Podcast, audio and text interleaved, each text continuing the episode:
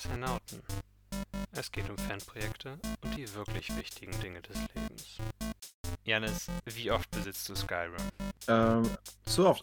Außerdem stelle ich beim Editieren fest, dass ich Mond und Sterne verwechselt habe. Aber was ist ein leuchtendes Objekt am Himmel auch schon im Vergleich zu einem... Achso ja, es ging um Mario-Spiele. Was eigentlich optional ist. Du brauchst, glaube ich, 60 Monde nur. Danach kannst du halt noch mehr Monde sammeln, um Luigi freizuschalten und dem spielen zu können. Aber das musst du nicht. Aber wie immer darf auch die heutige Stunde des Englischunterrichts der Astronauten nicht fehlen. Chemical Plant Level, Also die Chemiefabrik. Herzlich willkommen zurück bei den Astronauten, dem einzigen Videospiel-Podcast mit Janis Hi. Und mir, Larry. Guten Tag. Wir sind wieder zurück, auch diese Woche mit einem schönen Thema. Diese Woche reden wir über Fanprojekte. Ich glaube, wir werden uns da ein bisschen mehr auf Projekte fokussieren, die auch in Videospielen dann zu finden sind. Aber Ja, natürlich. erstmal für das Intro. Hast du mitbekommen, Oh. Dass, dass ein Spiel in der Elder Scroll-Reihe veröffentlicht wird? Warte, war das. War das Demnächst. mich nachdenken? Ich habe irgendwas mit Oblivion gelesen, aber ich weiß nicht, ob es das ist. Dieses Jahr am. ist es der 10.11.? Ist es der 11.11.? Wird die Skyrim Anniversary Collection, Anniversary Ah, ja, das. Collection Ah, okay. für die Mhm. neuen Konsolen rauskommen. Janis, wie oft besitzt du Skyrim? Ähm, zu oft. Allerdings, diese Edition kriegst du geschenkt, wenn du die ähm, Special Edition hast, habe ich gehört. Das habe ich auch gehört. Das heißt, am PC würde ich es direkt geschenkt bekommen. Wobei, ja, dann habe ich tatsächlich irgendwie drei Varianten von Skyrim. Aber hast du auch gehört, dass diese Variante sich von anderen Varianten unterscheidet? Tut sie das? Mhm. Weißt du, was äh, drin ist? Es sind ähm, 500 DLCs drin, laut Bethesda. Ach Das doch, muss man das allerdings ein bisschen, äh, ja, das muss man ein bisschen äh, relativieren, weil diese 500 DLCs sind ja alle aus diesem Bethesda Mod-Programm irgendwie. Also im Prinzip sind einfach nur 500 Mods, die drin sind. Ähm, aber ein Feature, was eingefügt wird, das haben sich die Entwickler selber gemacht, ist ähm, Angeln. Das ist Angeln in Skyrim. Sehr schön. Es hat noch gefehlt. Ich glaube, jetzt werde ich auch wieder anfangen. Ich habe tatsächlich übrigens nur eine einzige Kopie von Skyrim. Und das ist die Special Edition. Ich weiß nicht, ist es die auf der Oder Switch? Also, Legendary? keine Ahnung. Kannst du nicht sagen. Kann ich dir auch Um, nicht sagen. auf jeden Fall soll das ja auch irgendwie Next-Gen-Gedöns. Genau PS5, darum geht es auch vor allem wieder mal. Es ist halt nur die Frage, ob das dann halt noch so viel Sinn macht, weil ich kann mir nicht vorstellen, dass die Spiele so aufpolieren können, dass es dann. Das denke ich auch nicht. Es sei denn wirklich, die sagen, die packen da Grafikmods rein bis zum geht nicht mehr, die das alles Ja. irgendwie noch mit höheren Texturen machen. Das könnte sein. Interessanterweise, es ist also genauso wie bei Grand Theft Auto 5. Es kommt auf drei Konsolengenerationen raus, bevor ein neues kommt. Ja, bei 5 ist es so, ich, ich weiß nicht, also 5 könnte ich mir zumindest noch vorstellen, dass ich das nochmal auf einer, also aufgehübscht auf der Konsole spiele. Mhm. Vor allem, wahrscheinlich haben sie auch diesen ähm, Ladezeiten-Bug, den es ja ewig, ewige Zeiten gab, der ist ja wahrscheinlich auch nicht drin. Das heißt, schnelle Ladezeiten auf der PS5 sowieso. Das könnte interessant sein, aber naja. Aber Skyrim wird man willst dann du. sehen. Skyrim willst du nicht nochmal spielen. Ja, also es ist, ist die Zeit ist das Problem, glaube ich. Das Spiel frisst ja ewig viel Zeit und dann machst du gefühlt ja nichts anderes, als dir die Welt anzugucken. Also ich Ja. habe, ich glaube, 100 Stunden in Skyrim oder noch mehr. Das reicht mir für meinen Geschmack. Und ich habe nicht alles gemacht. Also ich brauche nicht noch mehr. Mir reicht, dass ich Witcher halt zweimal besitze für verschiedene Konsolen und das halt schon durchgespielt habe. Mehrfach. Also. Ich habe auch nur 30 Stunden in Skyrim, also Ja, also nicht, Wobei das stimmt nichts, nicht was ganz. ich unbedingt wissen muss. Oder ich habe auch noch auf der PC irgendwann mal gespielt über Family Share. Also ich habe vielleicht 60 Stunden, aber es sind mehr oder weniger zweimal 30 Stunden dasselbe machen. Hm. Und das ist auch weißt der Grund, du, warum ich es nie durchgespielt habe oder weiter gespielt habe. Weißt du, was ich noch gespielt habe die Woche? Ich habe tatsächlich noch was, über das wir vorher reden können. Fürs okay. Intro. Was denn? Es war die CraigCon. Mm, stimmt. Und der einzige Grund, warum ich es erwähne, ist, dass dieses Mal es auch tatsächlich um Craig ging und es nicht nur die CraigCon war. Denn mm. Craig kommt für die Konsolen raus, beziehungsweise ist schon erschienen. Für 10 Euro nur. Kann man ja, Craig spielen, tatsächlich mit neuen Inhalt. Ist allerdings nicht so meins, ehrlich gesagt. Also es ist mir, glaube ich, einfach. Klingt jetzt sehr, sehr böse, aber es ist mir einfach zu alt, glaube ich. Wobei ich letztens mal Duke Nukem 3D gekauft habe. Also ich habe vielleicht nicht so den Bezug dazu, sagen wir es mal so. Hm. Es ist ja Nachfolger von Doom, Nachfolger von Wolfenstein. Mhm. Und das erste Spiel aber, der erste Shooter, oder einer der ersten Shooter, man weiß sowas ja immer nicht immer genau. Es gibt ja manchmal dann irgendeinen viel kleineren, viel unbekannteren, den nur kaum einer kennt, der es auch schon gemacht hat, mit 3D-Modellen das erste. Ja, ich glaube schon, ja. Da hat, ja. hat er nicht sogar ähm, das Team von Warframe Extremes, ich glaube schon, dass sie damit vor, dass sie dabei waren, aber ich bin mir jetzt auch nicht so hundertprozentig sicher. Das kann ich dir auch nicht sagen. Dem auch sei. Ähm, worauf ich hinaus wollte, es sei denn, du hast noch was. Theoretisch habe ich noch zwei Sachen. Oha. Ja, gut, dann äh, hau raus. Aber das kommt halt darauf an, ob du darüber reden willst, ob du über den neuen Trailer für Pokémon Arceus reden willst. Ja, ich habe nur so ein bisschen Gameplay davon gesehen. Also es sieht interessant aus, ich mag auch den Open World Aspekt, aber man muss es wahrscheinlich anspielen. Aber es wäre wahrscheinlich das erste Pokémon seit langem, das ich mir wieder kaufen würde. Okay. Also Diamond und Pearl willst du auch nicht. Naja, das wäre wahrscheinlich auch wieder nach langer Zeit Pokémon, die ich mal wieder kaufen würde, weil ich halt mit Smart damals ausgestiegen bin. Deshalb wäre okay. das der perfekte Einstieg wieder für mich. Ja. Ich habe Diamond gespielt. Ich fand es zu langsam. Und irgendwie hatte ich das Gefühl, dass in den anderen Pokémon-Spielen, es kann einfach nur daran liegen, dass es sehr lang her ist, dass ich neu gespielt habe. Mhm. Von dieser Zeitspanne eher, also von Smaragd und Silber und so, die ja alle, was das, den Verlauf angeht, es gibt immer nur eine Möglichkeit, wie du hin kannst, und dann gibt es Roadblocks, die dich aufhalten. Mhm. Und ich fand sie in Diamant und Perl nicht gut gemacht. Ich hatte nicht das Gefühl, dass ich immer genau wusste, wo ich hin muss, denn eigentlich ist Pokémon relativ linear. Es gibt ein paar in Silber und in der Generation davor, in Blau und Rot, gibt es so ein paar Stellen, wo du Sachen in einer anderen Reihenfolge machen kannst. Aber es ist immer relativ linear und relativ klar, wo du hin musst. Ich erinnere mich an den kleinen Jannis, der Smaragd gespielt hat und dann saß er vor zwei, ich weiß nicht, zwei oder war es ein Weimar? Ist doch das Wahl-Pokémon, ne? Ja. Ja, und das blockiert so die Strecke zum, zu der Insel, wo du hin musst, weil da der Psycho-Orden ist oder so. Hm. Auf jeden Fall, ich jedes Mal, wenn ich das Spiel gespielt habe, habe ich vergessen, wie ich diesen blöden Wal da wegbekomme. So. Ja, ich, ich weiß nicht, es ist, ich weiß nicht, was es mit Diamant und Pearl war. Irgendwas hat mich an dem Spiel irgendwie aufgeregt. Zum einen hatte ich das Gefühl, dass es nicht so organisch war, wo man hin musste. Auch wenn in den Pokémon-Teilen davor war es auch immer total seltsam, was du machen musstest. Du musstest irgendwie Tee bringen. Du wusstest aber eigentlich gar nicht, wo du Tee herbekommst.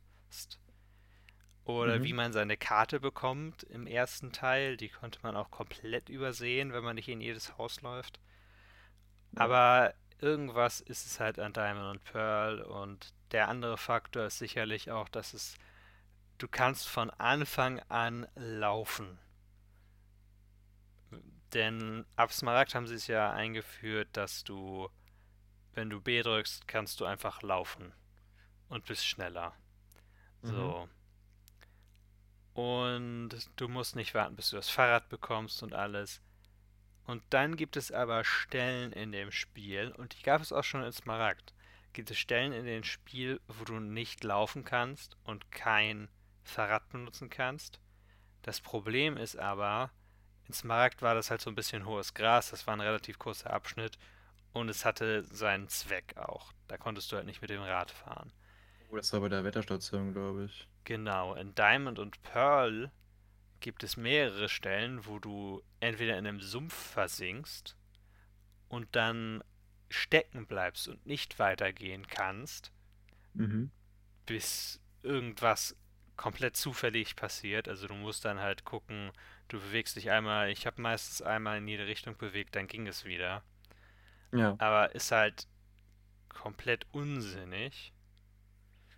Und es gab einmal hohen Schnee, wo das ähnlich war, wo du dich langsamer bewegt hast. Ich weiß nicht mehr, ob man da auch feststeckte, aber das fand ich dann irgendwie in einem Spiel, wo ich das Gefühl hatte, dass das Pacing nicht so gut ist, hat mich das doch sehr gestört. Ja, glaube ich. Aber gut, darum geht es eigentlich heute nicht. Ja, jetzt äh, darf ich ja erzählen, mein, mein, mein, mein, mein Ding. Du darfst dein Ding erzählen. Verzeih mir, dass ich Okay. dich so lange aufgehalten habe. Ich habe ich hab hier diese, diese Woche habe ich ein Spiel gespielt. Und dieses Spiel hast du auch gespielt. Weißt du, von welchem Spiel ich rede? Weil ich sehe gerade, wie es jemand spielt. Es ist ein die, Spiel, das ich Ja. gespielt habe. Aha. ja. Nämlich äh, nichts anderes als Battle for Reznov. Sehr unterhaltsam. Genau. Okay. Und äh, wenn mich nicht alles täuscht, ist das nicht eine Art Fanprojekt? Das ist Spiel. eine Art Fanprojekt, ja. Na, siehst du mal. Das ist fast Also- so ein gutes Intro, ne? Und ein guter Übergang. Was heißt ein Fanprojekt? Man. Es ist ja sicherlich von Videospielfans im Allgemeinen, die sich dafür interessieren, von Hobby-Developern. Mhm. Man müsste sich jetzt fragen, ob sie nicht eigentlich dann noch an irgendwas speziell, was von in Anführungszeichen Profis entwickelt wurde, gebunden sein müssten. Ach so, na gut, das ist ja dann wahrscheinlich die Definition allgemein, über die man sprechen müsste. So, was ist im Bereich Gaming ein Fanprojekt? Ja, So einfach, wenn du sagst, ich mache mein eigenes Ding und äh, bin einfach Fan von Videospielen und will was in der Art machen. Oder es darf halt nur in Bezug auf ein anderes Spiel sein. Ja, gut. Aber da greifen wir ich- jetzt ja vor. Vielleicht ein bisschen. Wer weiß. Ja. Also, was hast du noch so gespielt? Was gespielt wird. Ähm, Dark Souls. Ich bin sehr überrascht. Ja, ich habe doch den zweiten Run angefangen. Musste ja noch äh, zu Ende spielen. Äh, bin jetzt aktuell beim Bed of Chaos. Einfach aus dem Grund, ich spiele mir ein bisschen andere Reihenfolge als sonst. Also die Idee von dir zuerst äh, Lost Islev zu machen und dann in die Katakomben zu gehen, hat mir sehr gut gefallen. Das Mhm. werde ich ähnlich machen. Plus, ich habe aber auch vor, tatsächlich ins DLC-Gebiet demnächst zu gehen. Okay. Das ist interessant. Und genau, das hatte ich ja beim letzten Mal nicht gespielt. Plus, ich habe auch ein paar andere Sachen gemacht, die ich im letzten Run nicht gemacht habe. Zum Beispiel, ich habe Priscilla getötet, weil ich das ja. mal probieren wollte. Es stellte sich heraus, es war ziemlich einfach, nachdem man Monstrinus Marco getötet hat. Ja. Und ansonsten mache ich mich jetzt demnächst auf den Weg. Also ich weiß nicht, ob ich Katakomben als nächstes machen möchte, um noch ein bisschen stärker zu werden. Oder ob ich direkt sage, okay, ich gehe ins DLC und dann danach mache ich den normalen Content weiter. Aber ich habe das Gefühl, vielleicht so, sollte ich Four Kings und Katakomben vorher noch machen. Ja. Aber nee, kann ich ja nicht. Four Kings kann ich nicht machen, einfach aus dem Grund, ich muss Sif machen. Und Sif wollte ich erst töten, nachdem ich DLC gemacht habe. Ah, okay. Weil ich die spezielle Cutscene triggern wollte. Da bin ich aber mal gespannt auf den Inhalt des DLCs. Ja, ich auch. Ja. Aber das, ähm, mal gucken, wie lange ich noch brauche, weil momentan ist nicht so viel Freizeit, deshalb mal schauen. Okay. Hast du sonst noch etwas gespielt? Oh, ja, doch, jetzt, jetzt du das sagst, fällt mir ein, weil eigentlich dachte ich, ich bin fertig, aber ich habe noch den einen Abend ein bisschen John Wick Hex gespielt auf der Switch. Ah, okay. Und hatte ja am Anfang gesagt, das fand ich jetzt nicht so cool, musste jetzt das ein bisschen korrigieren. Also ich habe das Prinzip jetzt ein bisschen besser verstanden. Mhm. Ich hätte es mir eigentlich so ein bisschen komplexer vorgestellt und kam daher auch nicht damit klar, weil es ist ziemlich simpel, das ganze Spielprinzip. Ja. Und das ist halt das, was, ja, das ist eher die Schwäche des Spiels, aber es lässt sich gut durchkommen. Wie weit bist du da jetzt ungefähr? Mhm, Also ich bin noch bei den ersten Leveln. Ich, ich habe jetzt, man hat diese, diese Strecke, wo man lang geht Mhm. und das sieht irgendwie alles noch nach so Chinatown aus, Ja, ja. wo man so unterwegs ist. Daher, boah, mal gucken, ob ich da irgendwie rauskomme, aber bislang ist es ziemlich einfach. Also Leute mit der Waffe zu bewerfen, macht ganz schön viel Spaß und äh, das Mhm. Abknallen ist eigentlich auch ziemlich simpel. Ja. Was ich halt nicht mag in dem Spiel ist so, du kannst dir sämtliche Ressourcen irgendwie wieder erstellen, selbstständig. Und es ist nicht so, ich weiß nicht, ich habe es irgendwie einfach komplexer vorgestellt in der Hinsicht, dass man da in der Runde besser mit haushalten muss, oder besser mit planen muss, aber so du gibst, gehst einfach in Deckung und dann machst du dir halt einfach einen neuen Fokus und schon kannst du wieder Leute dann platt machen. Ja. So ein bisschen, ja. Nun gut. Was hast du so gespielt? Ich habe Xenoblade Chronicles durchgespielt. Sehr gut. Ja. Insgesamt s- 63 Stunden hat es gedauert. Nicht mit allem. Und ehrlicherweise für die Bossfights am Ende habe ich es in den Casual-Modus geschaltet. Nur weil es bedeutet hätte, ich hätte noch, um das gut und vernünftig und einfach und auch Konsistenz und nicht nur glücksabhängig zu schaffen, Mhm. hätte ich noch vielleicht zwei Stunden grinden müssen oder so. Oder Mhm. mehr. Und das Problem war, ich hatte schon einen Großteil der Missionen, die auch XP bringen. Und einen Großteil der Missionen, die viel XP bringen, hatte ich auch schon erledigt alle. Deswegen, es hätte sein können, dass ich noch meine ganzen Waffen und so hätte noch besser anpassen können. Und mit den Ha- Charakteren, mit denen ich gespielt habe, hatte ich schon die besten, die ich hatte. Okay. Und das meiste bekommt man eigentlich durch Questen an Ausrüstung, weil was man kaufen kann, ist meistens schlechter. So hatte ich zumindest das Gefühl. Deswegen habe ich mir dann gedacht, gut, du musst jetzt nicht entweder in einer Stunde dann den Bossfight versuchen, wo du zu wenig Schaden machst, aus irgendwelchen Gründen, weil der Gegner Resistenzen hat und weil es schon ein bisschen härter sein soll. Mhm. Und habe es mir ein bisschen einfacher gemacht, weil es mir dann am Ende doch eher um die Story ging. Ja, ist so nachvollziehbar. Ja, und es ist ein sehr episches Ende. Und was ich übrigens auch noch gespielt habe, ist die Extra-Story Future Connected, Mhm. die mit der, dem ist ja ein Remaster, die mit diesem Remaster noch neu dazu kam, ganz. Und ich sag mal so, ich habe keine Ahnung, was es dann mit dem Future Connected Teil überhaupt auf sich hat, weil ich den zweiten Teil noch nicht gespielt habe. Ich kann nicht wirklich viele Plot äh, sehen, die nicht abgeschlossen sind und auf die es noch aufbaut. Ich weiß, dass eine der, eine der Figuren, weil der zweite Teil spielt ja einige hundert Jahre nach diesem. Ich weiß, dass einige Figuren relativ unsterblich sind in menschlichen Maßstäben und deswegen auch wieder vorkommen könnten. Mhm. Und ich vermute mal, es soll ein bisschen mehr die Welt auch ein Setup sein für die neue Welt, die danach entsteht. Und noch so ein bisschen mehr erfährt man, wie es den ganzen Figuren danach ging. Also es war auch interessant, es ist abgeschlossen. Es hat, also ich habe online gelesen, es kann zwischen 10 und 20 Stunden lang sein. Ich habe es im 6 durchgespielt. Allerdings ehrlicherweise auch im Casual Mode, weil es mir Mode, weil es mir dann wieder nur um die Story ging. Und ich nicht wirklich viel Lust hatte. Ich, ich habe einiges an Sidequests gemacht, aber da war dann irgendwie so der Punkt, ich wollte weitermachen mit der Hauptstory. Und da waren dann Monster, die waren drei Level über mir.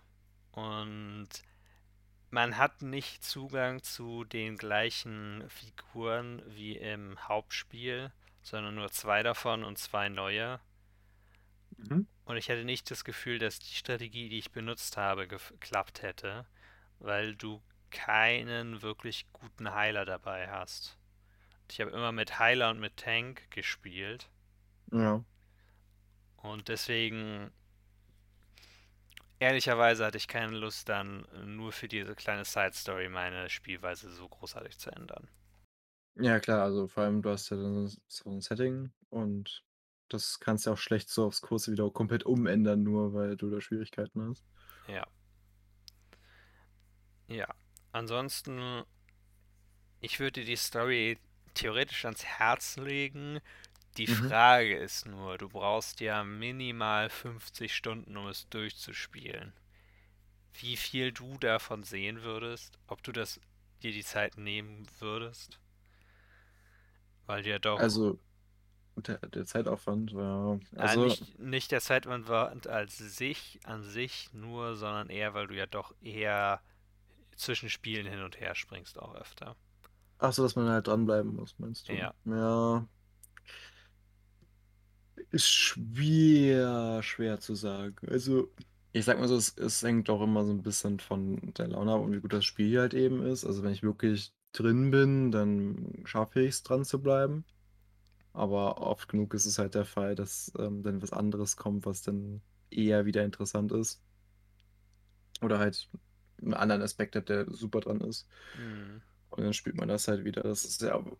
Ich glaube aber nicht nur, dass es mir so geht, sondern ähm, doch einigen Leuten, weil deshalb ja. haben wahrscheinlich auch viele Game as a Service-Spiele das Problem, dass sie keine Nutzer haben, weil die dann schnell wegspringen. Oder weil die Leute, die es nutzen würden, haben schon ein Game as a Service. Oder das. Weil meistens ja. hat man nur eins davon. Ja. Naja. Ja, also wenn du es wirklich spielen wollen würdest, würde ich dir nahelegen, für die erste Zeit, in den ersten, im, auf jeden Fall im Anfangsgebiet und vielleicht auch im nächsten Gebiet, erstmal dich stark auf die Hauptstory zu fokussieren, wenig mhm. Lebensquests machen, mhm. weil die Hauptstory ist am Anfang ein bisschen langsamer. Aber okay. sie wird dann sehr viel interessanter. Und sie hat einige Twists auch, die sehr gut sind, die sehr gut gemacht sind. Nicht unbedingt so Twists, wie man sie manchmal im Film hat, dass, oh nein, das hast du gar nicht kommen sehen. Sondern es mhm. ist es ist so ein bisschen, du kannst auch, du siehst auch immer wieder Einblicke in die gegnerische Seite. Aber trotzdem ist es sehr interessant gemacht. Und ich persönlich finde sogar das manchmal dann besser gemacht. Wenn du weißt, da kommt ein Twist, kann es mhm. manchmal für den Zuschauer sehr viel effektiver sein, um sich nicht darauf zu fokussieren, wie er sich selber dabei fühlt, beziehungsweise den Spieler, mhm. der sich selber fühlt, sondern mehr wie die Charaktere sich fühlen. Ja. Ja. Also genau, man ist ja tiefer in der Story drin und weniger denkt man, wie man sich selber dabei fühlt. Ja. Mhm. Okay. Ich hatte ja angekündigt, noch ein bisschen über das Kampfsystem zu reden. Das werde ich auch nur ganz kurz machen. Schneid's mal an. Schneid's mal an. Für dich auch natürlich ein interessanter Aspekt, falls du spielen willst. Es ist ein sogenanntes Active Time Battle System. Das heißt, du hast eine Autoattacke, mit der du automatisch angreifst und du kannst dann Spezialattacken machen. Die dein Hauptcharakter, der Haupt bzw. der Hauptcharakter Schulk, du kannst zwischen allen, du kannst einen kontrollieren. Es gibt welche, die sind unterschiedlich interessant. Mhm. Besonders zu Beginn ist meistens eigentlich Schulk der interessanteste, mit dem du spielen solltest wahrscheinlich.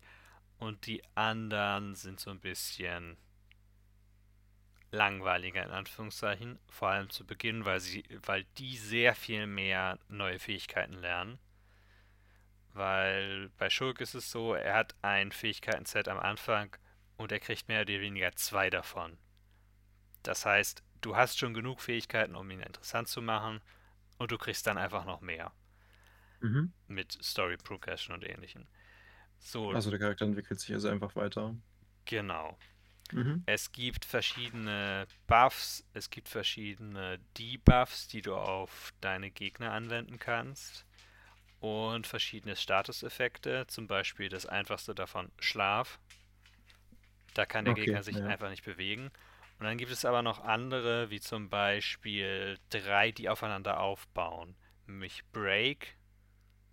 Das ist einfach, du brichst die Verteidigung des Gegners, so kann man sich vorstellen. Topple, Mhm. er fällt also um und Days, er ist tatsächlich bewusstlos. So. Und die, wenn du, so habe ich meistens gespielt, dass ich versucht habe, die aufeinander aufzubauen, weil du musst den ersten haben, um den zweiten zu bekommen, um den dritten zu bekommen. Und dann kannst du halt, fügt der Gegner dir eine gewisse Zeit keinen Schaden zu. Und was noch inter auch interessant ist, wenn du Schulk spielst, der hat einige Attacken, die abhängig von deiner Position zum Gegner sind. Das heißt, dass du rumlaufen kannst, hat auch eine Bedeutung. Mhm. Und er hat dann Attacken, mit denen er von hinten angreift oder von der Seite angreift und mehr Schaden macht.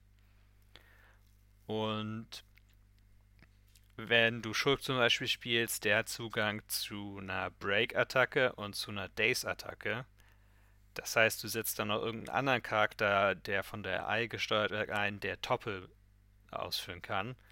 Und Mhm. so hast du dann so ein zusammenhängendes System für die Charaktere.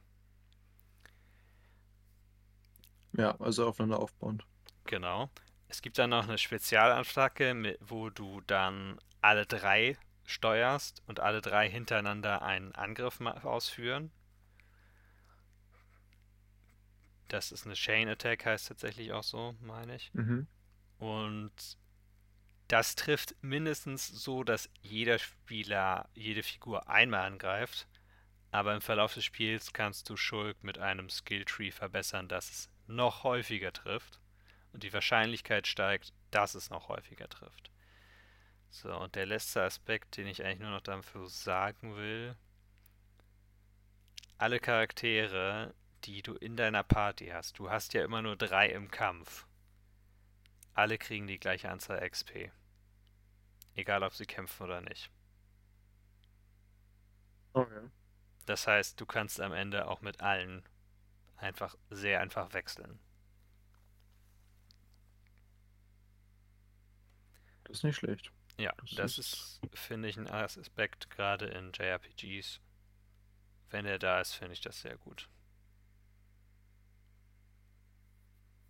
Ja, dann haben wir es, glaube ich, oder? Ich habe noch mehr gespielt. Oh. Jetzt kommt's. Jetzt zieht er seinen Ass aus dem Ärmel. Ich habe Mario Galaxy angefangen. Und tatsächlich auch durchgespielt, theoretisch. In der Zwischenzeit hast du einfach ein komplettes Spiel durchgespielt. Es ist nicht so lang, wenn man, als, um es durchzuspielen. Ich habe vor allem am Wochenende gespielt, bisschen länger auch. Und um zu den Credits zu kommen, sind es nur so neun Stunden, je nachdem. Mhm. Weil du sehr viel mehr noch machen kannst, was eigentlich optional ist. Du brauchst, glaube ich, 60 Monde nur. Und danach kannst du halt noch mehr Monde sammeln, um Luigi freizuschalten und den spielen zu können. Aber das musst du nicht. Aber das musst du nicht. Die Hauptstory Mhm. ist dann durch. Mario Galaxy ist ja eins meiner Lieblings-Mario-Spiele. Ist Luigi irgendwie besser als Mario? Oder? Er steuert sich anders. Also er kann höher springen, okay, das kennt man von ihm. ist aber so ein bisschen, man nennt es slippery. Man, Also er ist ein bisschen slippery, das heißt, er läuft ein bisschen länger noch aus. Mario ja, okay. ist ja ein bisschen tollpatschiger einfach. Ja. Mario ist ja an sich nicht wirklich der akkurateste Plattformer, der wirklich darauf ausgelegt ist, dass. Also Marios Steuerung ist nicht die akkurateste, sondern er geht ja immer ein bisschen noch weiter, selbst wenn du anhältst. Er hat einen relativ großen Turning Circle, ist relativ behäbig eigentlich. Mhm. Ja. Aber in Galaxy finde ich persönlich, das ist eins der es ist sehr viel linearer als 64 vom Leveldesign her. Und es. Ja, gut, weil du kannst ja immer nur auf eine Welt springen dann. Oder hast immer ein klares Ziel. So. Während bei 64 du auch so versteckte Welten und sowas finden kannst. Ja, ne? genau. Ja. Aber du kannst halt alles Mögliche überspringen. Ich, es gibt ja diese Räume im Comet Observatory und jeder Raum hat dann verschiedene Galaxien mhm. und du musst Sterne sammeln, damit du neue Galaxien freischalten kannst. Dann gibt es Bossfights und alles. Und du kannst es einfach schaffen, nach einem Bossfight schaltest du einen neuen Raum frei. Und du kannst es einfach schaffen, ab der dritt, dem dritten Raum genug Sterne zu haben, um nur den Bossfight machen zu müssen und dann theoretisch diesen ganzen Raum überspringen zu können, außer dem Bossfight. Okay. Das finde ich ist einer der schönsten Aspekte mit fast an Mario Galaxy, weil es einfach dir die Freiheit erlaubt, wenn du das Gefühl hast, diese Welt, die schaffe ich nicht, da ist irgendein Aspekt von dem Gimmick, worum es geht, das, damit komme ich nicht klar, mhm. kannst du einfach überspringen die ersten Welten sind eigentlich ziemlich einfach, deswegen. Ja, also das kann ich absolut nachvollziehen, weil ja. das hat man ja häufig. Also ich sag mal, selbst in sowas wie Dark Souls, dass ja irgendwie denkst du dir so, okay, ich musste jetzt vorbei. Ähm, Gibt es nicht einen anderen Weg rum? Und das ist ja schön, wenn du so einen offensichtlichen anderen Weg hast, nicht so ja. wie dort. Ja, äh, außerdem natürlich das Sci-Fi-Theme, das mir auch ganz gut gefällt. Und ehrlicherweise, du hast es ja mal angefangen. Das wäre das Mario Galaxy Spiel, das Mario 3D Plattformer, wo ich sagen würde, das ist das durchaus wert durchzuspielen, weil es hat auch einige wirklich gute Bossfights, die die sind alle nur dreimal treffen und das war's, aber es sind immer so ein bisschen mit einem kleinen Puzzle-Element und immer relativ mhm. kreativ, finde ich. Aber ja. Äh, wahrscheinlich werde ich noch weiter spielen. Und Luigi noch freischalten. Ja. Aber weißt du, was ich noch ein ganz kleines bisschen gespielt habe? Oha, du hast noch was gespielt. Es hört nicht auf. Vor allem wegen dem Thema diese Woche habe ich das gespielt. Mhm. Ich habe einen weiteren Plattformer gespielt, nämlich Sonic Mania. Allerdings wirklich wenig, weil ich leider feststellen musste, Sonic ist ja sehr viel mehr auf deine Bewegung fokussiert, auf Momentum, das du hast und die Geschwindigkeit, die du aufbaust, um bestimmte Hindernisse zu überspringen und ähnliche. Und in den ersten zwei Welten war das kein Problem, aber in der oder in der ersten Welt und den ersten zwei Stages oder so ich glaube, jede Welt hat zwei Stages und einen Bossfight. Aber es gab dann das Chemical Plant Level, also die Chemiefabrik. Ja. In dem ich feststellen musste, dass ich keine Lust mehr drauf hatte, weil zum einen gibt es chemisches verschmutztes Wasser, das aufsteigt und dem du einfach ertrinken kannst als Sonic. Nach kurzer Zeit. Mhm. Und zum anderen war da irgendwie so ein kleines Platforming-Hindernis, das dann mehr Präzisions, Präzisionsarbeit war, wo du also auf, von ein, auf eine bewegliche Plattform springen musstest, dann auf die nächste. Und darunter war einfach nur Wasser. Das heißt, du bist dann dort runtergefallen, musstest dann den ganzen Weg zurück, wo dann auch schon ein recht nerviger Teil war mit beweglichen Plattformen unter Wasser. Mhm. Rechtzeitig das natürlich schaffen, um nicht zu ertrinken. Und dann habe ich das viermal versucht und hatte dann keine Lust. Es war auch an dem Tag nach meiner zweiten Covid-Impfung und ich hatte nicht das Gefühl, dass ich mich gut genug bewegen konnte, um das zu schaffen. dass ich nicht das Feingefühl hatte. Also probierst es bei Zeiten nochmal und hast dann hoffentlich die Energie und äh, die ja. Geschicklichkeit, um weiterzukommen. Irgendwann, aber ich habe halt noch nie ein Sonic-Spiel gespielt, großartig. So vielleicht mal ein bisschen was. Aber man merkt doch, dass es ein Plattformer ist, der sehr anders ist. Und bei Plattformern, gerade bei 2D-Plattformern, finde ich, ist es immer, man muss erstmal das äh, Muskelgedächtnis aufbauen, um überhaupt da durchzukommen.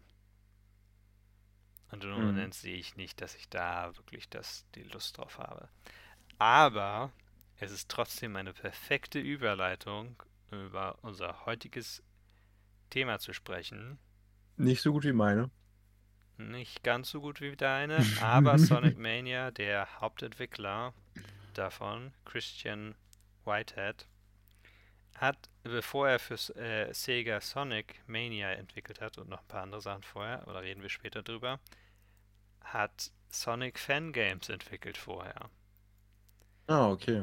Und das ist das. Dann wurde er halt entdeckt und hat dann selber machen dürfen. Ja, und das ist das Thema der Woche. Fanprojekte. Genau. Das Thema der Woche. Ja, willst du das ähm, mit den Sonic-Fanspielen äh, weiter aus ähm, äußern oder war Kann das nur ich so machen. eine Anekdote für den Rand? Also ich kann noch ein bisschen drüber reden, dann haben wir es abgeschlossen. Er hat halt vorher zwei ROM-Hacks und Fangames entwickelt mit. Mhm. Und dann hat er außerdem ein Video veröffentlicht und auch an, Se an Sega geschickt mit einem Port für Sonic CD auf das iPhone. Irgendein iPhone. Das war, glaube ich, in den 2000ern, also war eins der früheren Modelle. Und nach einiger Zeit haben sie dann ihn tatsächlich angestellt auch, um Sonic CD erst und dann Sonic 1 und 2 für mobil und zu porten. Er hatte eine eigene Engine gebaut. Gebaut. Entwickelt dafür. Mhm. Und ja, letztlich kannst du deshalb, wenn du äh, Sonic zum Beispiel auf dem Amazon Fire TV sogar spielst, spielst du die Christian Whitehead Version. Oha. Was letztlich allerdings dann dazu geführt hat, dass er, also es sind nicht nur einfach Ports, es sind tatsächlich auch verbesserte Ports. Was er dann auch noch gemacht hat, ist, er hat dem Entwickler von äh, den Sonic-Entwickler, dem einen, ich weiß leider gerade den Namen nicht, ein Konzept, einige Konzepte gezeigt für ein neues Sonic-Spiel. Und daraus wurde dann Sonic Mania, was, als es veröffentlicht wurde, nach 15 Jahren das bestbewertete Sonic-Spiel war. Also, Sega ist leider nicht so gut darin, Sonic-Spiele zu machen, die wirklich bei den Fans und Kritikern gut ankommen. Aber die Fans machen einfach bessere Spiele dann. Oder ein Fan, so. Ein Fan schon. Und der Kritikpunkt war wohl nur, dass es sehr an alte Sonic-Spiele erinnert. Und wenig Neues geringt. Aber anscheinend die Fans mögen es. Also. Ja, ist super. Ja. Ja. Ansonsten, ja, ich könnte mal ein bisschen was über Stalker erzählen. Da gibt es ja auch ein äh, Fanprojekt nämlich äh, Stalker Lost Alpha. Das ist eigentlich interessant, weil es vor allem ähm, eins macht, nämlich die Spielwelten, ähnlich wie es ja auch mittlerweile manche Fallout-Mods machen, von mehreren Teilen zusammenzulegen, also ein sehr, sehr großes Ah, Gebiet durchzuerzeugen. Ja. Ähm, ansonsten wurde das dann umstrukturiert von den Stories, dass das halt alles Sinn macht und die Quests. Mhm. Und ansonsten ist es weiterhin einfach das ganz normale Erkunden der verbotenen Zone mit ähm, ja, also ich glaube, mittlerweile auch durch den Trailer für das neue Stalker, was demnächst kommen wird, wissen die meisten, worum es geht. Also so ein bisschen Horror, ein bisschen Anomalien. Ähm, man wirft eigentlich mit Schrauben durch die Gegend. So. der, der, der, Klassiker, sag ich mal. Ähm, ja. Ja. Plus es ist halt äh, sehr auf Realismus getrimmt. Das ist halt auch im Spiel mit drin, dass du halt ähm, einen sehr hohen Waffenverschleiß hast. Also Waffen auch ähm, anfangen nicht mehr zu funktionieren mit der Zeit. Also alles sehr äh, realistisch, was das angeht. Das ist auch ein großer Punkt, was die Fans dieser Serie lieben. Ähm, ja, ich überlege, ob es noch mehr dazu zu sagen gibt, außer dass ich es mal versucht habe zu spielen und es nicht zum Laufen bringen konnte, weil ich anscheinend unfähig war. ja, also ich wollte es spielen, ich habe jetzt einen Kram. Ah, muss mich kurz hinstellen. Sehr professionell alles weiter hier. Ja, wie immer. Ja, genau. also solche Projekte sind, es gibt ja, solche Mods sind ja auch sehr interessant, finde ich immer, weil sie einfach was liefern können, was die Entwickler vielleicht nicht liefern können oder wollen. Zum Beispiel gibt es ja auch den äh, Koop-Modus für Skyrim. Den Mod. Und bei Skyrim gibt es ja sowieso eine Unzahl von Mods. Und da ja Bethesda nicht wirklich daran interessiert wäre überhaupt an einem Koop für Skyrim, weil sie haben ja Elder Scrolls Online. Ist das immer ja. eine interessante Möglichkeit, um Features zu bekommen, die man sonst nicht bekommt. Das stimmt natürlich. Ähm, plus auch, es gibt ja bei Skyrim so viel, was reingepackt wurde, auch komplette Conversion-Mods, die daraus eine komplett neue Storyline machen. Und witzigerweise ähm, gibt es ein Tool, was Bethesda auch für ihr eigenes Spiel nutzt, was das Ganze auch äh, eher möglich macht, halt immersiv ist. Nämlich dieses Tool, wenn man das mit der Engine kombiniert, das ähm, erzeugt halt automatisch ähm, Lip Sync hm. für Dialog. Das heißt, wenn der Dialog gesprochen ist, ist es eigentlich kein Problem mehr, den Charakter den auch sprechen zu lassen, weil es ist ziemlich einfach, das einzubauen. Ja. Ähm, ich weiß nicht, ob die Android-Leute das auch gemacht haben, aber auf jeden Fall ähm, gibt es halt dieses Tool und es ist auch zu bekommen. Also es ist nicht so knifflig tatsächlich, das gut aussehen zu lassen, das Ganze. Das ist natürlich wirklich cool, ja. Genau. Und ja, also ich sag mal, diese, diese Art ist ja auch so ein bisschen ein Liebesbrief der Fans an, an die entsprechende Firma bzw. das entsprechende Spiel. Und darauf aufzubauen und zu erweitern, ist halt immer was Gutes. Definitiv. Ja. Ähm, das ist auch eh einmal interessant, über das Thema also Conversion Mods zu sprechen, denke ich. Einfach, weil Leute ein Spiel haben, wo sie sagen, hey, das ist mega cool. Jetzt hätte ich das aber gerne mit einem anderen Thema. Also zum Beispiel, was hatte ich jetzt bei Star Wars öfter mal gehabt? So, mach aus Star Wars, Star Trek, Star Wars, äh, nee, nochmal Star Wars ran. Mach aus Star Wars Star Trek oder Stargate oder irgendwie ein anderes Science-Fiction-Spiel und schon äh, habe ich da wieder mehr Bock drauf, weil mhm. ich dann eben in diese Welt eintauchen will und nicht unbedingt in Star Wars. Und genauso zum Beispiel fällt mir gerade das Stellaris ein, wo es ja auch Conversion Mods für Halo oder halt für Warhammer gibt. Sowas ist halt schon sehr, sehr cool. Und auch gerade, wenn man sagt, okay, hier, ich habe hier diese Buch- oder diese Filmreihe oder Serie und ich will unbedingt ein Spiel dazu, aber ich werde das nie bekommen, ist das jetzt noch die Art zu sagen, okay, ich mache mein eigenes oder ich habe gesehen, da hat jemand was gemacht, ich kann das einfach für mich nutzen. Ja, und es ist auch immer dann, gibt manchen Spielen ja auch dann noch mehr Leben, als sie sonst überhaupt hätten. Also ich glaube, ohne die ganzen Mods wäre Skyrim sicherlich nicht so beliebt, wie es heute noch ist.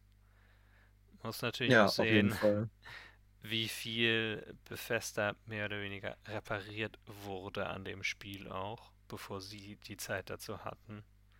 Durch Mods. Ja, stimmt. Wenn es ein, irgendein Spiel ist und es ist, also wird geliebt von den Fans, aber es ist halt kaputt oder lässt sich schlecht spielen, kannst du darauf vertrauen, dass sich irgendwelche Fans daran setzen und das reparieren. Ja, ja, das Problem, was ich daran so ein bisschen natürlich immer sehe, ist, es sollten eigentlich die Entwickler sein und das Spiel Oh ja. sollte möglichst einfach funktionieren, wenn es rauskommt. Open-World-Spiele ist das natürlich immer nicht so einfach, ne? Erinnere mich wieder an GTA 5 mit den lang- langen Ladezeiten, wo es auch ein Fan halt entdeckt hat, dass es diesen Bug gibt, wodurch die Ladezeiten extrem lang geworden sind. Hm, Es ist halt gut, aber vielleicht sind wir auch an dem Punkt angelangt, wo Spiele einfach so komplex und so groß sind, dass du als Entwickler halt auch schnell die Übersicht verlierst, so was halt Bestandteil von allem ist und so ein kleiner Bug. ja, man sieht das bei Cyberpunk. Ja, bei Cyberpunk ist. Also ich meine, das es ist noch wird ein ganz anderes Problem, aber Es wird besser, soweit ich höre. Also ich habe das noch nicht wieder gespielt, aber es sind da jetzt auch schon wieder Gerüchte im Umlauf, dass zwei weitere Story-DLCs demnächst kommen, plus Multiplayer jetzt doch. Irgendwie. okay. Und vieles ist wohl schon besser geworden. Also ich, von dem, was ich jetzt, ich habe letztens so einen YouTuber nochmal gesehen, der es halt immer wieder besucht und checken wir, ob bei ihm zum Beispiel so kaputte Quests funktionieren. Und da scheint zumindest questtechnisch alles jetzt zu laufen. Also da gibt es jetzt keine Hm. Probleme mehr. Nur halt die typischen Sachen, so Schilder, die, wenn sie abgefahren sind, in der Luft hängen bleiben. Du kannst immer noch alle deine Autos auf einen Schlag spawnen und die explodieren dann. So, solche Sachen sind halt drin. Ähm, ja. Aber wir schweifen ab. ja, wir schweifen ein bisschen ab. Ja.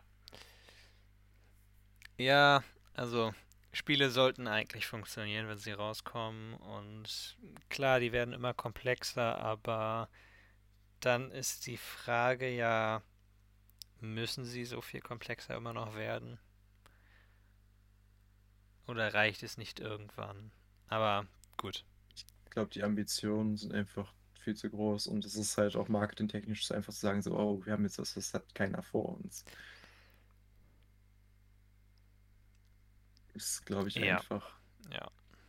Weil das Ziel, was, also zumindest die ganz großen Firmen haben, sowas wie Activision oder ich weiß nicht, EA, so, wir wollen halt ein Spiel haben, ähnlich wie halt Game of as a Service. So, das spielen Leute und die sollen halt nur das, dieses Spiel spielen oder nur bei uns sein zumindest. Und ich habe das Mhm. Gefühl, darauf wird halt so hart gepusht, indem man halt immer wieder Neu Neuerungen bringt und immer wieder versucht, sich gegenseitig auszustechen. Was an sich ja gut ist, so Konkurrenz belebt das Geschäft, aber vielleicht halt einfach zu viel, ähm, Ja. zu viel ist irgendwann. Ich kehre so halt- gut wie nie zu Spielen zurück, wenn es neuen Content gibt. Wenn ich es einmal durchgespielt habe oder das Gefühl habe, dass ich es sehr lange schon gespielt habe. Also manchmal, aber sehr selten. Früher gab es das oft bei mir. Da habe ich immer nur ein Spiel gespielt und ich wusste, ey, ich kann zu diesem Spiel zurückkehren und ich fühle mich wohl da drin und ich spiele noch eine Multiplayer-Schlacht, die ich, ich weiß, ich, werde sie gewinnen, aber nur um die zu spielen, war halt schon cool. Ja, gut, es ist auch natürlich so ein bisschen, wie viele Spiele man überhaupt zur Verfügung hat, was man so noch rumliegen hat, ob man einen Mhm. Backlog besitzt oder nicht.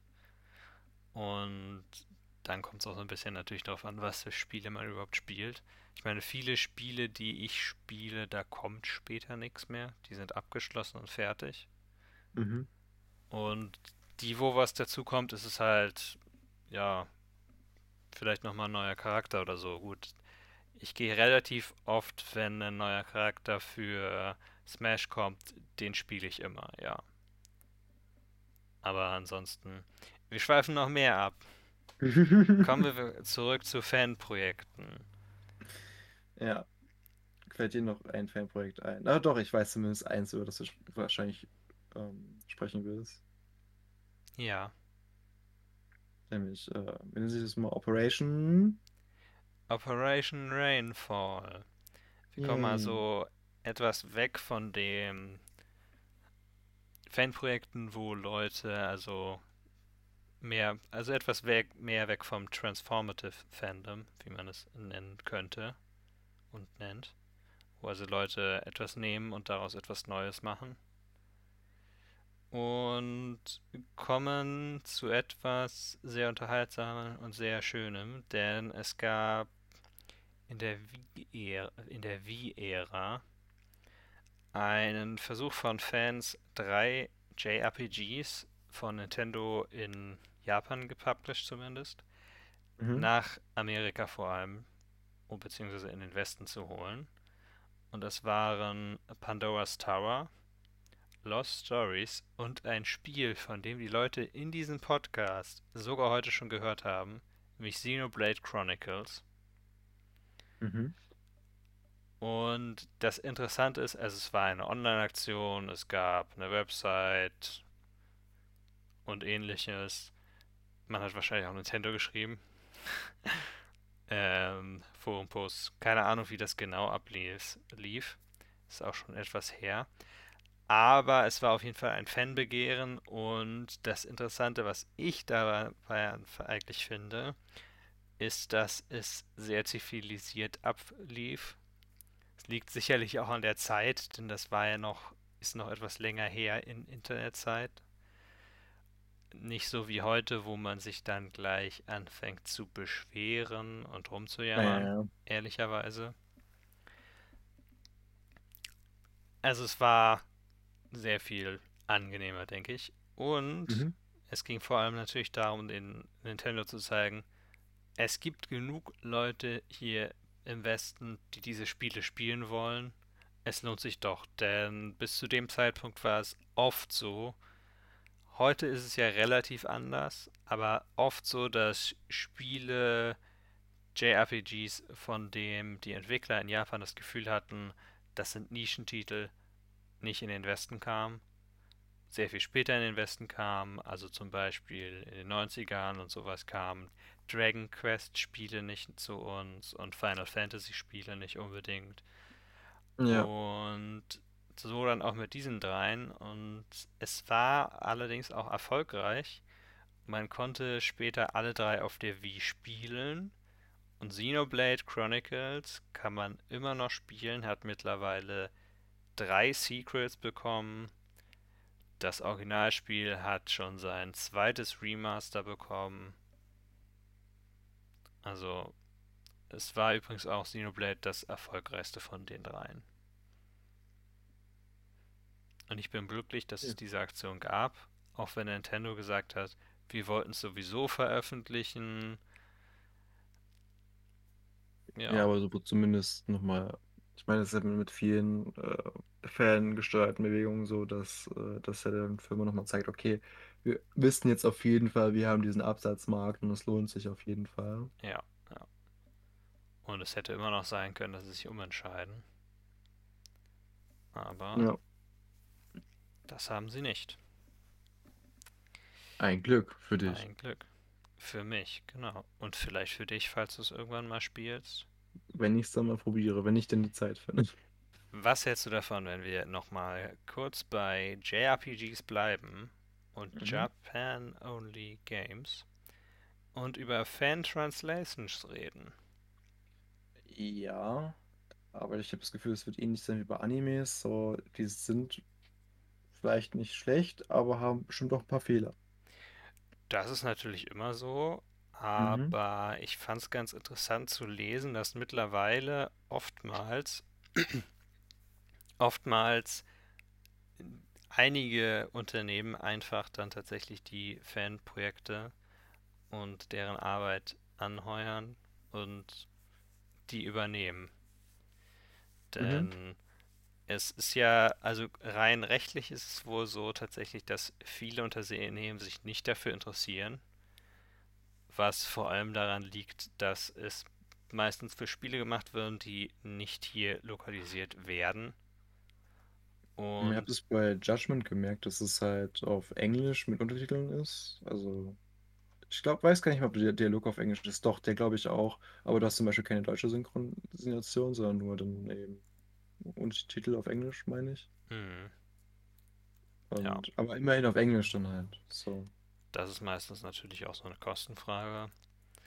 Und meistens geht, ja, es geht meistens um eine englische Übersetzung auch in den meisten von diesen Fan-Projekten.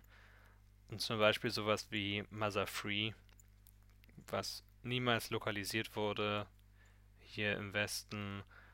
da gibt es zum Beispiel eine Fan-Translation auf Englisch für. Oder sowas wie Shadow Dragon and the Blade of Light Fire Emblem, was mhm. seit letztem Jahr eine offizielle von Nintendo gemachte Lokalisation tatsächlich hat. Hm. Ja, also tatsächlich interessanterweise erst seit Emulation Ende der 90er zugenommen hat, dass man wusste, wie das funktioniert, ist das auch wirklich was geworden, was man machen konnte. Ist ja auch was sehr Gutes bei einer Regel. Hast ja. ja gerade bei Handhelds von vor zig Jahren die Dinger ja gar nicht mehr da. Also es gibt ja auf jeden Fall einen Zweck dafür. Ja. Und ich habe auch tatsächlich ein jüngeres Beispiel gefunden von mhm. einer Firma, die mit einer Übersetzungsgruppe zusammenarbeitet aus Fans, nämlich Nice America hat dieses mhm. Jahr angekündigt für 2023 zwei Spiele okay. aus ihrer Trails-Serie, dass sie mit einer Gruppe aus Fans namens The Geofront zusammenarbeiten, um die zu übersetzen, weil es meistens günstiger ist für die. Ja klar, mit Fans zusammenzuarbeiten, die sich damit halt beschäftigen, ist das natürlich. Und die freuen sich halt, dass sie beteiligt werden. So, das ist. Ja, ja. Ja. Außerdem ist es wahrscheinlich auch einfach so, du musst halt keine Firma anheuern, die zum einen natürlich sowieso eine Gehaltsvorstellung hat, aber du musst halt auch keine Arbeitsstunden dann für die bezahlen, sondern einfach nur einen fixen Betrag wahrscheinlich. Mhm. Und dann lässt du noch jemanden rübersehen. Und gerade in so JRPGs, wo halt eine Menge Text dabei ist, ist das auch eine Menge Arbeit. Ja. Das ähm, da hat ja auch ich meine, wenn du eine Firma dafür bezahlst, ne, die rechnen dir die Stunden vor und beim Fan ist halt, ja, ich würde mich eh dafür interessieren, würde es eh durchlesen, also was soll's, dann kann ich es auch gleich übersetzen. Das ist halt schon ein Unterschied.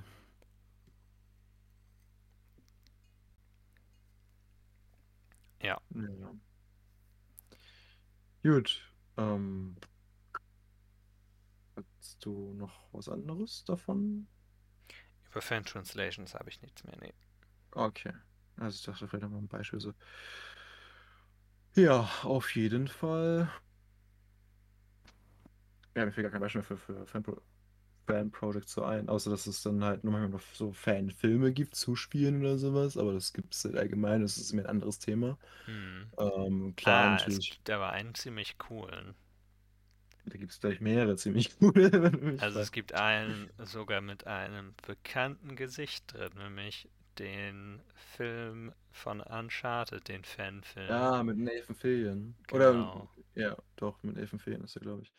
Nathan Fillion ist sowieso ein cooler Typ. Also, Auf jeden Fall. Super.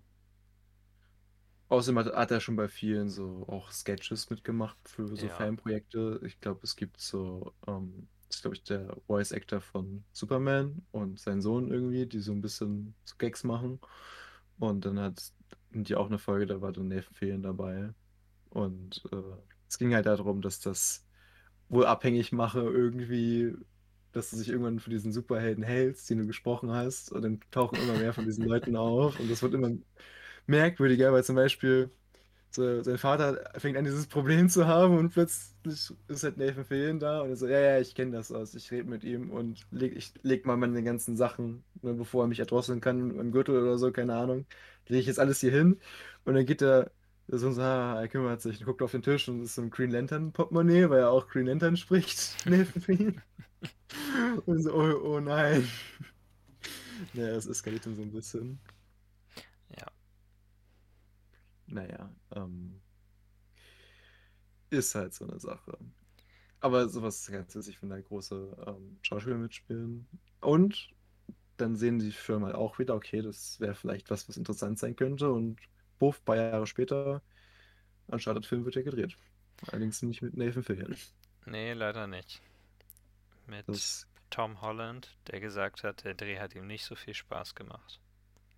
Was, was halt schon so, okay, der Film also, wird scheiße für alle anderen. Also das genaue, genaue hat er ja gesagt, er hatte nicht so viel Spaß dabei, weil er das Gefühl hatte, er hätte immer wieder überprüft, wie er möglichst cool steht. Ach, Jetzt Scheiße. mal ein bisschen zusammengefasst. Ja, aber das, das klingt ja nicht gut. Nee, nicht wirklich. Also, wenn er natürlich dann sich die ganze Zeit fragt, wie er als dieser Actionheld rüberkommt und kann, naja.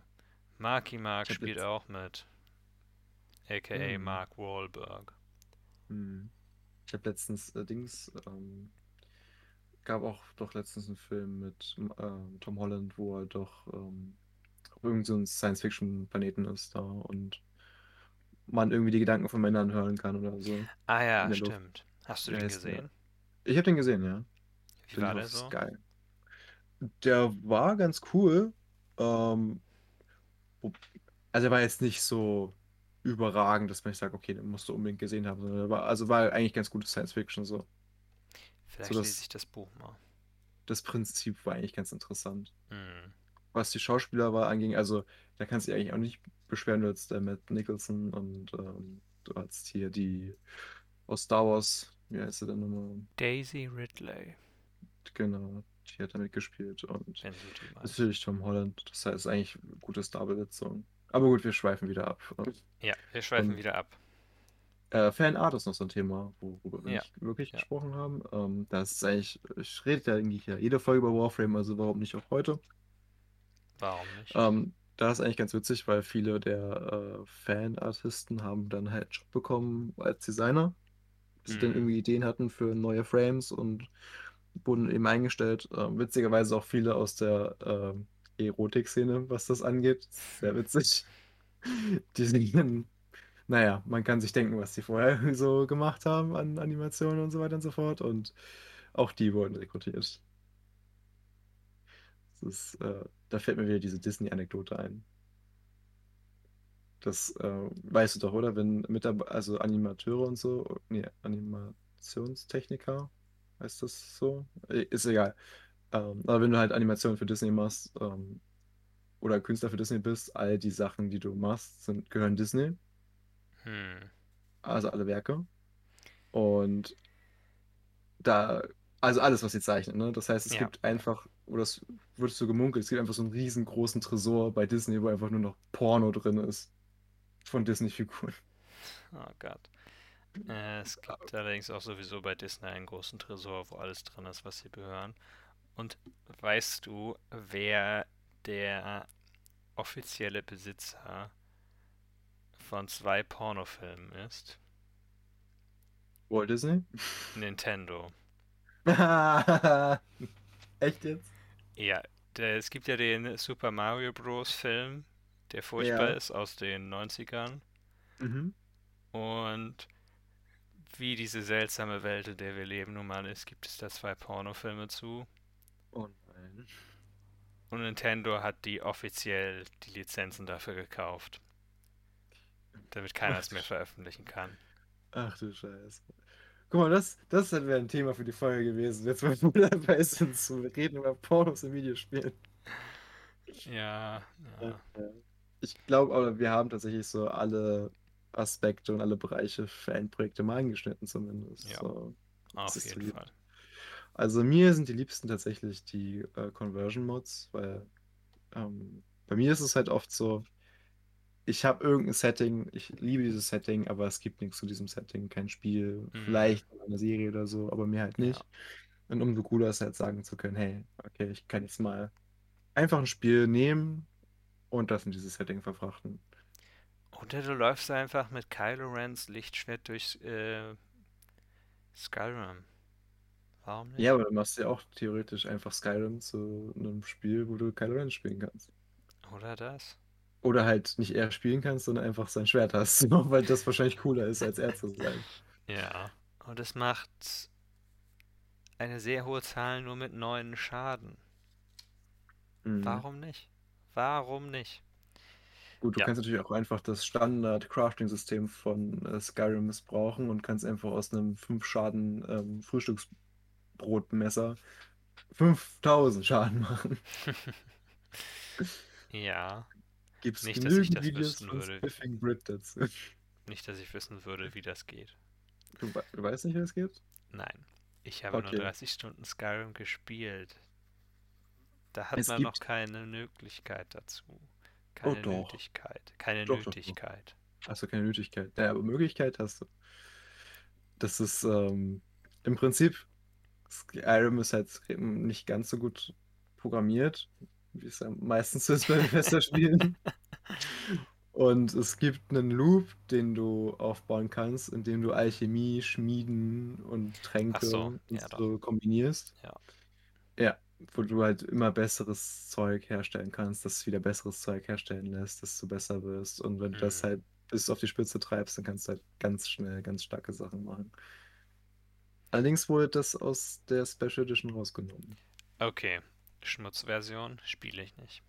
Genau. Und diese Anniversary Edition, die jetzt rauskommt, ist halt genauso Schmutz, weil die können das auch nicht mehr.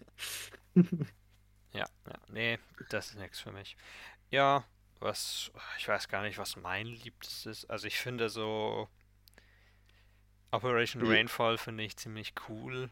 Aber Ja. so. Aber es war halt eine große Aktion, so, ne? Also es ist Ja. auch schon her. So, man kann ja, bei, ich glaube, bei so, das ist ja mehr so ein geschichtliches Ereignis, da kannst du weniger sagen, glaube ich, so, das ist meine Lieblingsart von. Genau, Ja, genau.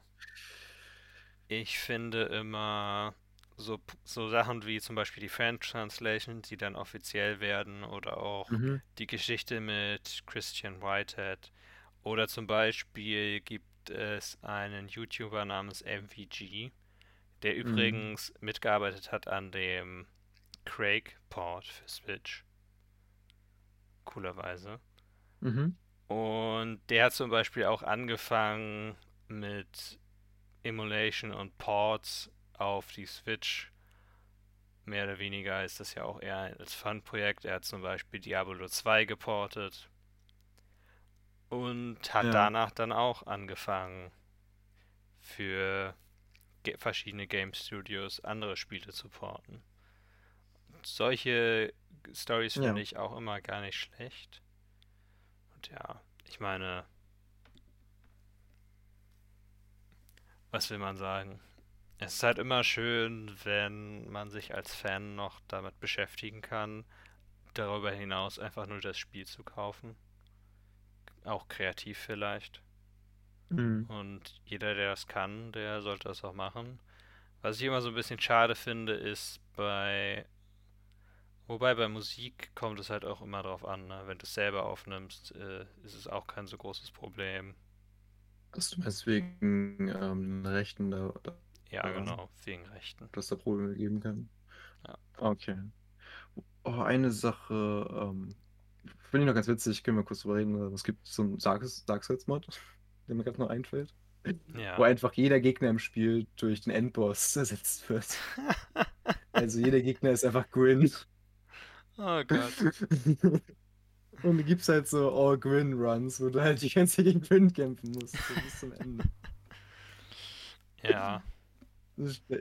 Also gut, ich meine, es ist ja nicht so schwer, gegen ihn zu kämpfen, nur es dauert ewig am Anfang, glaube ich, weil du halt. Ja. Wobei, du kriegst ja auch die Seelen die ganze Zeit, ne? Du sind ja Das stimmt, Seelen, die also du schnell du- bekommst. Du müsstest auch sehr schnell dann aufleveln nach dem ersten Mal. Ja. Ne, ich glaube, das geht tatsächlich. Aber warte mal, sind die, würdest du, sind das auch schon die in dem Tunnel, diese mehr oder weniger Untoten, die dich nicht angreifen? Werden die auch Ich ersetzt? glaube auch. Ich Oh Gott. auch. Bin mir nicht ganz sicher, aber ich glaube schon. Das heißt, am Anfang kämpft man auch ohne Waffe gegen ihn. Nee, mit einer abgebrochenen Waffe, ne? Oder mit dem stumpfen Schwert, genau, das hat man ja am Anfang. Ja. Oh Gott. Ja, es gibt dann auch, fällt mir gerade ein, es gibt auch immer in Du hast doch kein Anführungszeichen. Schild, du kannst ihn gar nicht parieren. Fällt Nee, du ein. kannst ihn gar nicht parieren. Der kommt einfach an, haut dich um. Kommt aus der Zelle und dann boom, bleibt drin. Oh Gott. Du könntest Äh, Feuerbomben Das muss ich mir haben, nochmal angucken. aber die dürften nicht so viel Stimmt, Schaden gegen ihn machen. nicht effektiv gegen Gwyn, glaube ich. Ja, Ach ja. Also es gibt schon sehr witzig, witzige Sachen da draußen. Ja. Also ähm, falls, falls ihr mal irgendwie, ich sag mal, ein Setting habt, was ihr sehen wollt, schaut mal nach, es gibt bestimmt Mod dafür. Ansonsten es gibt auch einfach sehr, sehr witzige Sachen, wie zum Beispiel Dark Souls or Grin oder. Oder tatsächlich auch ein Bloodborne so. in 2D. Es, ja, ja, stimmt, dass ähm, so Doom ähnlich ist dann, ne, von der Spielweise. Äh, es gibt auch eins, das, das ist Top-Down. Bloodborne. Ach, Top-Down. Ich ja. habe nur eins gesehen, das sah aus wie, als wäre es für die Enf nee, ähm, keine Ahnung, als wäre es halt so wie ähm, Doom, das mhm. erste. So, also sehr verpixelt und so, und aber dann so bis halbwegs 3D. Äh, aber was mir auch gefallen ist, ist, weil wir Skyrim so oft hatten, der ähm, Thomas The Tank Engine Mod für die Drachen. Der muss auch überall eigentlich dass rein. Du noch die fliegende, ja, dass du die fliegenden Züge hast. dun, dun, dun, dun, dun, dun. Din, din, din, ja, ja. Jo. Fans okay, können also das Ganze ich, schon glaub, bereichern. Genau, also letztendlich, wovon leben Spiele? Von den, nee, von leben Spiele, von den Spielern. So, das wollte ich sagen. Ja. Ich glaube, das ist ein ganz guter Abschluss. Denke ich auch. Und das war's dann mit einer weiteren Folge der Nauten je nachdem, wie die Game, je nachdem, gut. wie interessant die Gamescom ist, reden wir vielleicht darüber. Und ansonsten reden wir nächste Woche über Wiederspielwert. Vielleicht auch über beides. Mal schauen. Mal schauen. Also wenn sie nicht so gut ist, reden wir auch über die Gamescom, aber nur ein bisschen am Anfang. Mhm. Ja. Alles klar. Auf Wiedersehen. Dann, bis dann. Tschüss. Tschüss.